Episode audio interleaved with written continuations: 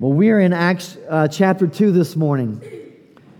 Acts 2 is a wonderful reminder that God is a promise keeping God. Last week in Acts 1, Jesus told the apostles to stay in Jerusalem and wait for the promised Holy Spirit. Jesus said to them, You will receive my power when the Holy Spirit has come upon you, and you will be my witnesses in Jerusalem and all Judea and Samaria and to the end of the earth.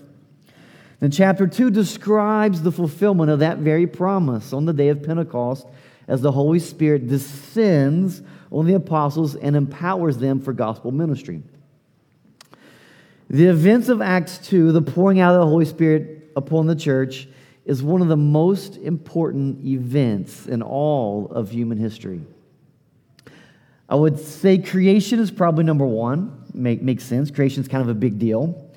That's why we're here today, right? Psalm 19 and Romans uh, 1 say that creation points people to God. It's in creation where we see God's handiwork, His power, His majesty. Then the second most significant moment in redemptive history would be the death and resurrection of Jesus. At the cross, Jesus made it possible for man to be reconciled with God. The second Adam restored what had been damaged by the first Adam that after these two monumental events, this day at Pentecost is arguably the third most significant event in redemptive history. So let's pray together, and then we're going to walk through Acts chapter 2. Uh, Father, I pray as we read this passage that, uh, that I would preach a true uh, and right gospel. Uh, Lord, so I pray that uh, you'd give us ears to hear from you, that, uh, that um, that our hearts would be cut, that we would be uh, convicted of sin, that you would lead us into righteousness. So give us ears to hear from you this morning. And I pray this in Christ's name. Amen. So, starting in verse 1, Acts chapter 2, when the day of Pentecost arrived, they were all together in one place, and suddenly there came from heaven a sound like a mighty rushing wind, and it filled the entire house where they were sitting and divided tongues as a fire appeared to them and rested on each one of them. And they were all filled with the Holy Spirit and began to speak in other tongues as the Spirit gave them utterance. Okay, let's pause there. So, the day of Pentecost, it's one of three major feasts in Israel's annual calendar. The other two feasts are Passover and the Feast of Booths. The name Pentecost comes from the fact that it is celebrated on the 50th day. So think of Penta, Pentecost, 50th day after Passover. So this is why Pentecost is called the, the Feast of Weeks, because it happens seven weeks after Pentecost. Uh, this is one of the feasts where pilgrims they would return to Jerusalem to appear before the Lord with gifts and offerings. Uh, this feast was primarily it was, a, it was a harvest festival. It celebrated the end of the barley harvest and the beginning of the wheat harvest. I don't know if you can see this, but, but God's doing something here. Uh, he, he's, he's setting the deck up with these pilgrims coming back to Jerusalem, the Holy Spirit getting ready to come. Um, you remember at, at Acts, Acts begins with Jesus hanging out with the disciples. Disciples ask Jesus if he's going to restore Israel. So they're thinking about Israel, this kingdom, this power. Rome, you know, Rome, Rome is now um, in rule over Israel. So they're thinking Israel. Are you going to restore Israel? And Jesus is like, well, not exactly. He, he's told them that he's establishing a kingdom where the first will be last, the last will be first. They're going to be witnesses of this kind of kingdom, and this kingdom would expand to the ends of the earth. It wasn't just an Israel thing. Well, expanding this kingdom to the ends of the earth, it seems like that's a pretty big task. So they'd probably want to get started as soon as they could. But Jesus says he wants them to wait in the city of Jerusalem until the promise from the Father comes. And then God sends this promised Holy Spirit during a festival, Pentecost, which requires people from all over the world to come to Jerusalem. I mean, you, you can't make this stuff up. God is all wise. Can you see this brilliant plan unfolding? God wants his gospel message to spread out all over the world. Thousands and thousands of Jewish pilgrims are now coming to Jerusalem from all over the world. So he wants the message to go out And it just so happens that all these people are coming in. God is going to use these pilgrims to be these witnesses that he talks about in Acts chapter 1. So in verse 1, we read where it is Pentecost, and then starting in verse 2, Luke tells us that this mighty rushing wind comes through along with divided tongues as a fire. So here, Luke is tapping into Old Testament themes. Themes like God's presence, along with themes of wind and fire. If you think back from the very beginning in the garden, God desired to be near man. God walked with man. Uh, and though Adam and Eve damaged that relationship, God's desire still remained the same. He wanted to be near man.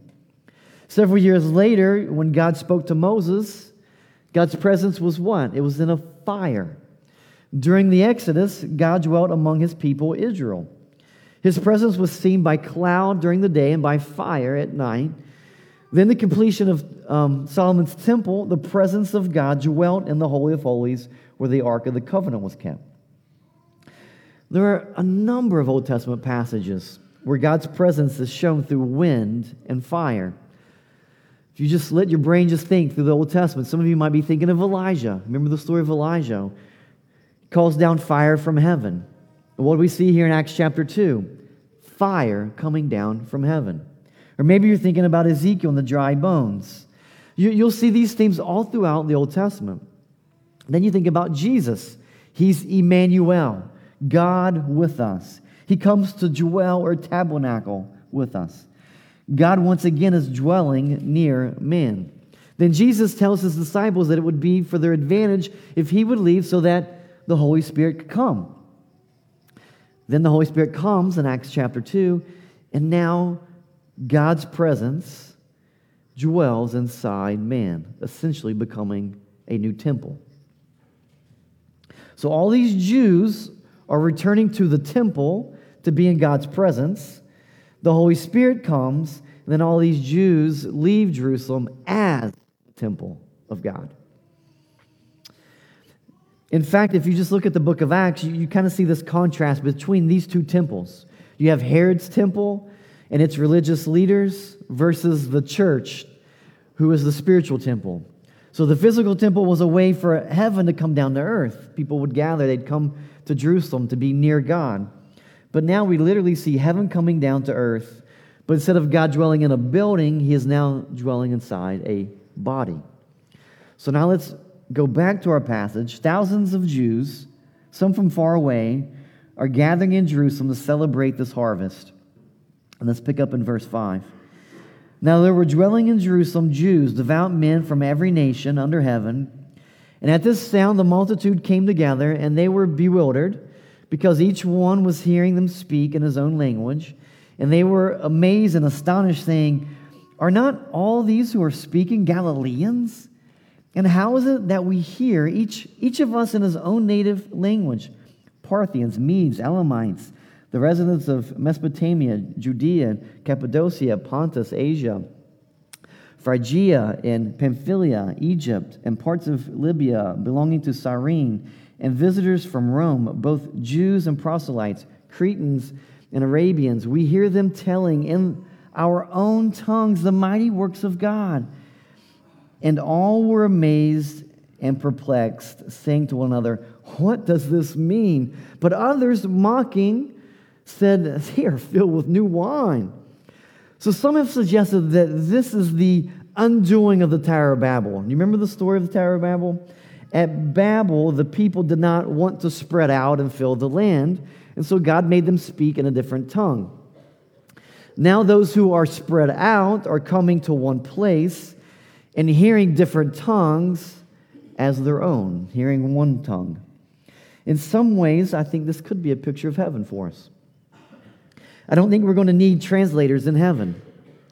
So, what language does that mean we're going to speak? Well, everyone knows that we'll all be speaking English when we get to heaven, right? Probably even Old English. Uh, in the Old Testament, God's people spoke Hebrew. So, could we all speak Hebrew in heaven? I guess possibly. But my personal opinion, so take, it, take that for what it's worth, is that will probably just speak the same language that we already currently know and speak. And since we'll all be glorified, we'll have glorified minds, and we'll just understand all languages just like they do here in Acts chapter 2. That's my personal opinion. So thousands are gathered, and they are hearing people speak who probably shouldn't be multilingual. They ask, Are these not all Galileans? It's like when someone, you know, from the media Hollywood will say, Aren't they from West Virginia? You know, how, how are they able to do this? Ga- Galileans weren't very educated, and yet God was using these uneducated Galileans to bewilder the nations, the enlightened people. Verse 12 says that they were all amazed and perplexed, but did you notice that others mocked? And that is typically how it's always been. When God shows up in credible ways, there are some who are amazed, but others mock. This reminds me of the story of Lazarus in John's Gospel. Lazarus was dead for four days, and while the funeral was still going on, Jesus raises Lazarus from the dead, and the Bible says that many Jews believed, which makes perfect sense. A man who had been dead for four days just raised from the dead. That, that would, you would think that would lead people to God. But then the Bible says that some left and told the Pharisees what Jesus had done. And They went and snitched on Jesus. Everyone saw the same event, the raising of Lazarus from the dead, but they responded to the event differently. The same is true at Pentecost. Everyone saw the same things going on. Some believed, but others mocked, thinking they were all drunk. So then Peter begins this incredible sermon, a sermon that has seen unprecedented results. Peter also gives a great example of what preaching should look like. So I'm taking notes here um, from this passage. He simply quotes the biblical text, explains it, applies it, and calls for a response. He keeps his focus on the person and work of Jesus Christ. So let's listen to Peter as he stands and delivers God's word, starting in verse 14.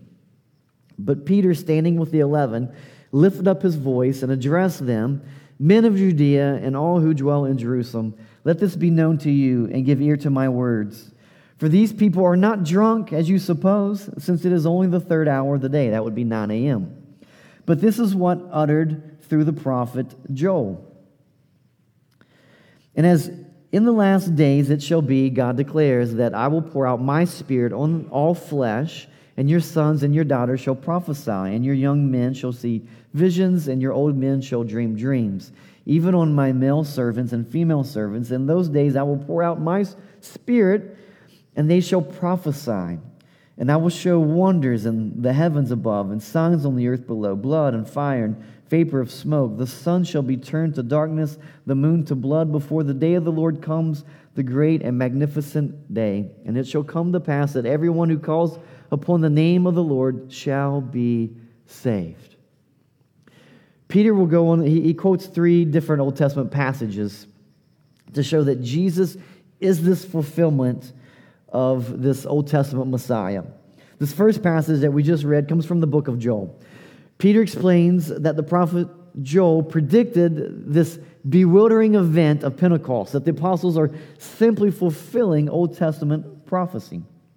Joel foretells about the day in which every believer would be a prophet in some sense. This miraculous sign would be seen with the pouring out of the Spirit in these last days.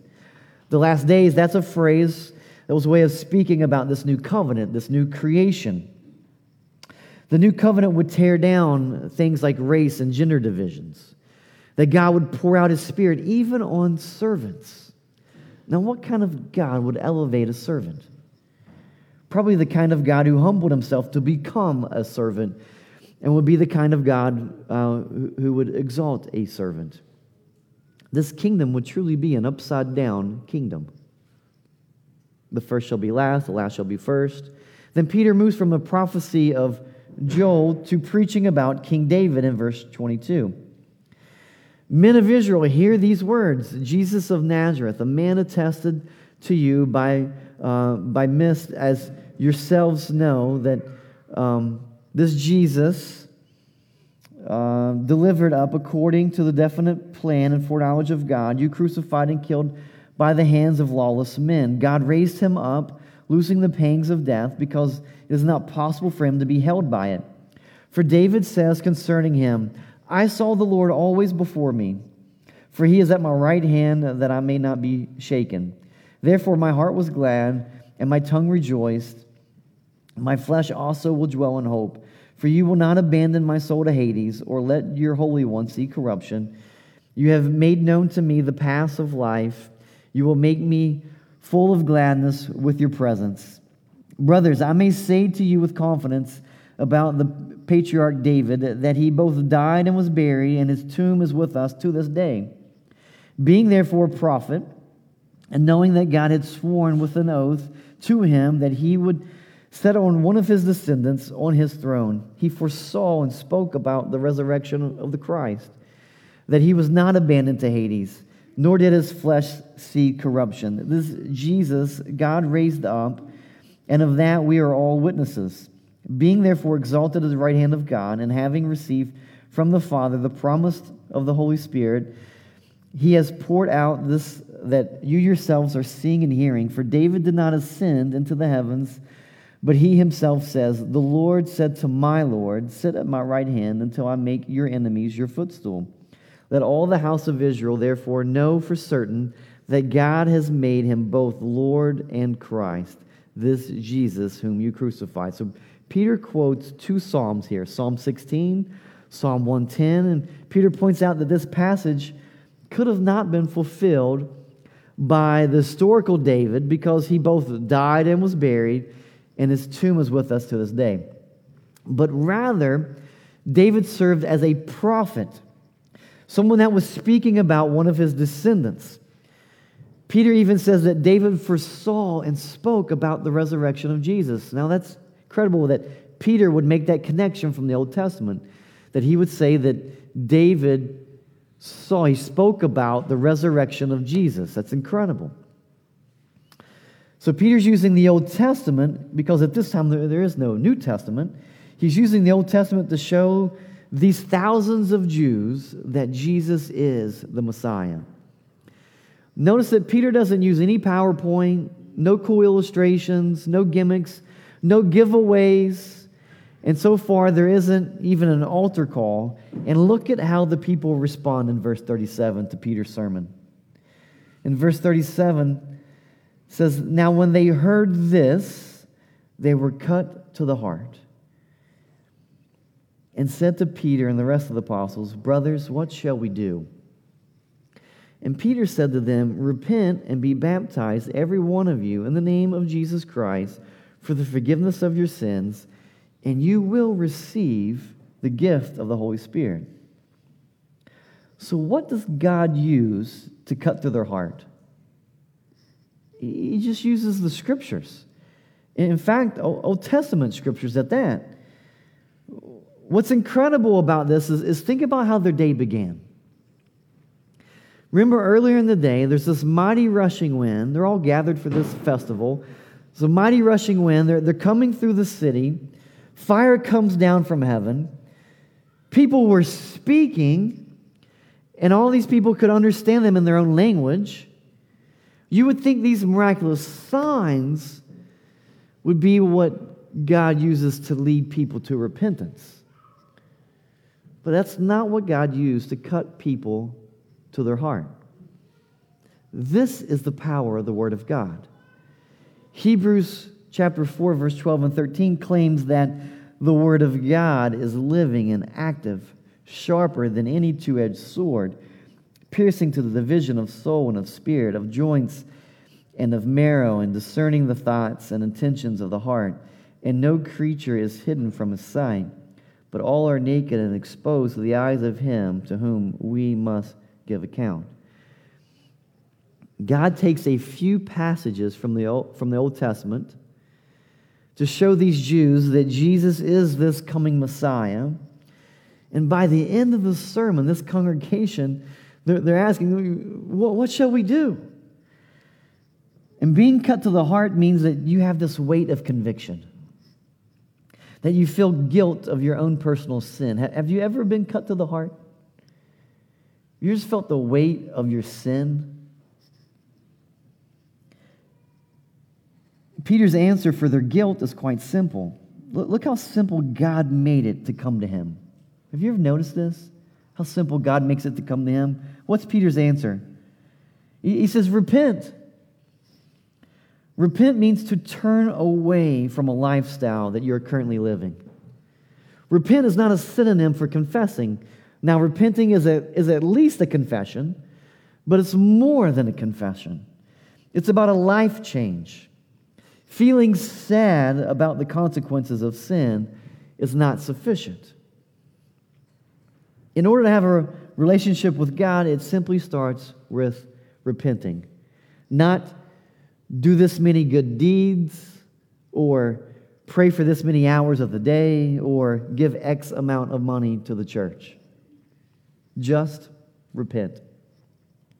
Sin demands repentance because sin is a violation of God's commandments.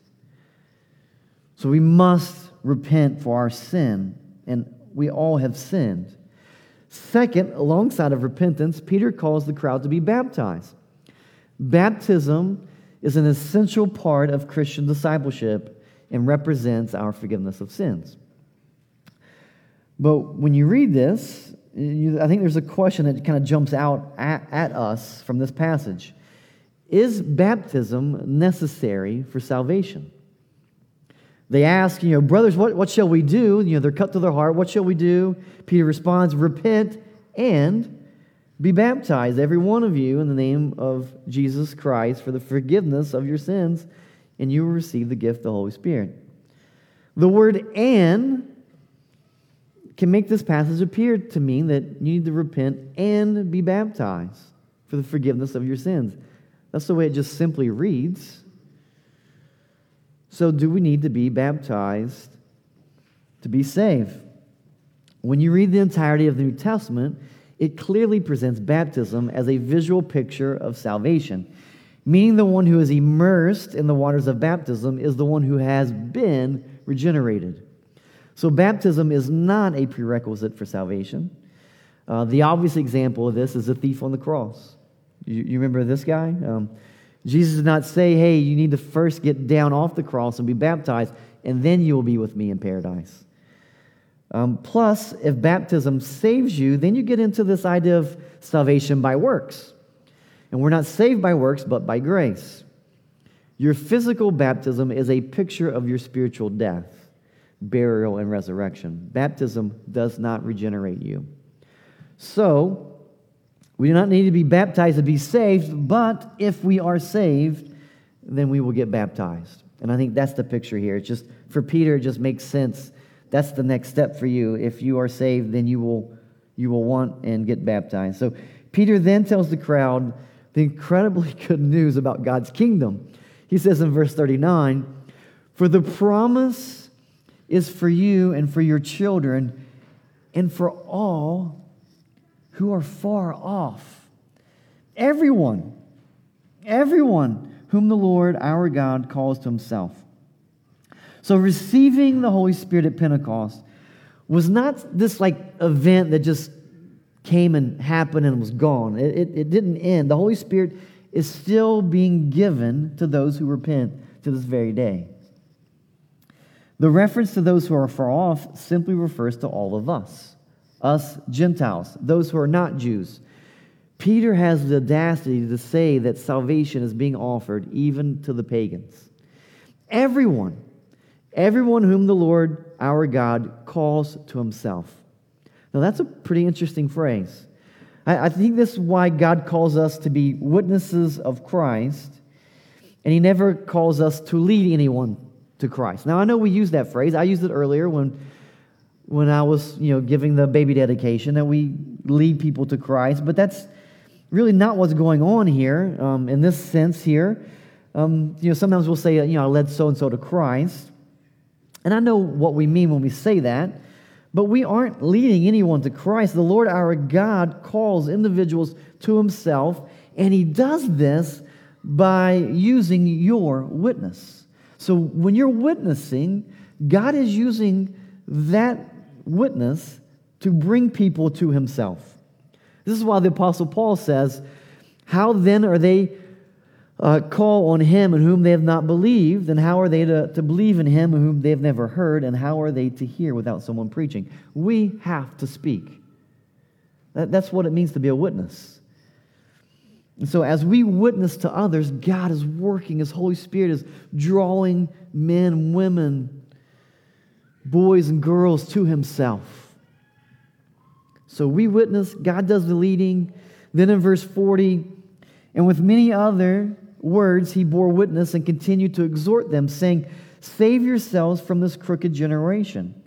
So, those who received His word were baptized and they were added that day about 3,000 souls. 3,000 souls. Absolutely remarkable. Remember that Pentecost was a feast of what? It was a feast of the harvest. At the end of Peter's sermon, 3,000 people repent and make Jesus their Lord, making this the true harvest of all Pentecost. This is incredible. Now, many of these Jews remain in Jerusalem, but I'm guessing some of them went back to their own people. And guess what would probably be the first thing that they would do when they get back? They would witness. They would share about what happened in Jerusalem that day. These pilgrims became faithful witnesses of Jesus. Jesus' plan to be for people to be witnesses in Jerusalem, Judea, Samaria, to the ends of the earth, it's now unfolding through Pentecost. But many stayed in Jerusalem, and in verse 42, we begin to see the church in Jerusalem become established. And they established some core principles for what it looks like for when we gather together. So let's look down at verse 42. And they devoted themselves uh, to the apostles' teaching and the fellowship, to the breaking of bread and the prayers, and awe came upon every soul and many wonders and signs were being done through the apostles. And all who believed were together and had all things in common. And they were selling their possessions and belongings, distributing the proceeds to all as any had need, and day by day attending the temple together, breaking breads, bread in their homes. They received their food with glad and generous hearts, praising God and having favor with all the people. And the Lord added to their number day by day those who were being saved. It's pretty amazing to think that for over 2,000 years, a faithful Christian gathering looks pretty much the same. Um, you have these four elements. You see here that, that, that there, this devotion. I love the word devoted here. Devotion shows that they wanted to be there, that they are committed to, to each other. And what are they devoted to? They're devoted to the apostles' teaching, to fellowship, to the breaking of bread and prayer. The teaching is, is it's one that's centered on the gospel, the death, burial, resurrection of Jesus Christ. It's, it's the exposition of God's word. It's, it's, not, a, it's not a time of self help or how to's. Then, this fellowship mentioned here, it's, it's more than just some church dinner with way too many casseroles uh, in the basement of a church building or in the family life center. Just because you're meeting in something called the fellowship hall doesn't mean that true fellowship is actually happening. I could use the classic um, youth group illustration of what true biblical fellowship means. It's like taking a piece of duct tape. Do I have any uh, willing uh, um, um, um people, volunteers this morning uh, would like for me to put a piece of duct tape on your arm. I put duct tape on your arm and I rip that piece of duct tape off your arm. And what's on the backside of that tape? You are. Uh, you, your, your hair, your skin, maybe even some blood. So, biblical fellowship means that when we are together, when we part ways, we take a piece of each other with us. That's what biblical fellowship means. So, fellowship in the church is based upon the common love that believers have for one another in the Lord. It's not just eating together. Um, this is why, like, I encourage you guys, like, when you there, there's a phrase that we that, that we use occasionally. We should probably use it more. come early, stay late. We want, we want you coming not at ten o'clock. If you think church is just at 10, if that's kind of in your mind, then you could fall into the trap that church is an event. It's an event that starts at 10. We, do, we don't want it to be an event. Come early. Um, some of you figured that out that's how you get a good spot in the, in, in the parking lot. You don't come early, you're not parking anywhere close. Um, but come early. Start talking with people. Hey, how was your week? You know, follow up with the things you asked them about last week. You know, how, how's that prayer request? You know, what's, what's, what's going on? What did the doctor say this week? Come early, stay late. This is why we have snacks afterwards, downstairs in the fellowship hall. We want you to go downstairs. We don't want you to just bust out the door because the service is over. That's an event. This is not an event. This is, this is a gathering of God's people. So we gather together. We want to encourage you to, to come downstairs or, or hang out in here. Just talk. Don't be, don't be forced to, to rush off. Um, when, when you read like um, healthy church books, like what is a healthy church, uh, they will all talk about a sign of a healthy church is when the lights are on, the door's not locked 10 minutes after the benediction. I've been a part of those churches. You have the benediction, pastors at the back door shaking hands, and as soon as uh, you know, as soon as it's benediction, you just start exit, exit, exit. Ten minutes after benediction, lights are out, doors are locked, people are gone. Like I, I love that you know it's an hour, hour and a half time after the benediction. People are just kind of hanging out in here, talking downstairs, talking. You have two or three goodbyes where you say goodbye here, then you say goodbye up here, and you have goodbye by the door. That, that's fellowship. It doesn't end here, though, it, it goes into your homes. See, Christians have a mutual love, accountability, and affection for one another that they do not have with those outside the church. You know, I, am closer with most of you more than I am with most of my extended family. And it's simply because my extended family just doesn't, they just don't understand the things of Christ. And then Luke mentions this breaking of the bread. Scholars really don't know what this fully means. Um, does this mean the church should be sharing a meal together when they meet, breaking of bread, or does this refer to the Lord's Supper? Uh, this phrase is also used just a few verses down in verse 46. In verse 46, this seems more like they're having a meal together, talks about food. But in Acts 20, the same phrase is used, and it obviously refers there to the Lord's Supper. So, does this refer to a meal or to the Lord's Supper? Or does it refer to both? Could the Lord's Supper be more than just grabbing a broken piece of bread and a little cup with juice in it? Could the Lord's Supper be more of a meal? Possibly. Most believe this phrase refers to the Lord's Supper, which is why far more churches practice the Lord's Supper on Sundays rather than having a church dinner every Sunday. And then this last element that we see here is prayer. This shows us that prayer isn't just some personal practice, something that we do at home, but it's a corporate thing that we do together. So these were the fourfold elements that the early church devoted themselves to. But, but I wonder what would be the fourfold elements that the church in the West devotes herself to today? Just think about it. What, what would be, what's the fourfold elements that would describe the church today? Maybe they devoted themselves to marketing, music, relevance, and money. Or maybe they devoted themselves to being judgmental, gossips, legalism, and materialism. See, I, I pray that HCC, that we are known for being a church that's okay with being old fashioned. You know, that we're still doing these ancient practices. That's okay that maybe we're not very relevant, cool, and hip. That we are a church that will stay devoted to God's word, to fellowship, to breaking of the bread and prayer. If any church is going to be an authentic church of the Lord Jesus Christ, it will include all four of these elements in some way. If any of these elements are missing, they're going to be critical problems with the church's health. The early church was marked by a love for God and a love for each other, and they found favor with all people. May we devote ourselves to these ancient practices and see the Lord give us the same favor in this city as we are faithful witnesses of his gospel. Let's pray together as the band comes back up. Lord Jesus, I, I come just praying that we would be a church that's faithful, that we are devoted. Not to how, uh, you know, some people think that, you know, this would be a better idea, to uh, a better way to do church. Lord, I pray that we would just, just keep looking at the Bible, this ancient text, and keep trying uh, to do things the way you tell us to do things.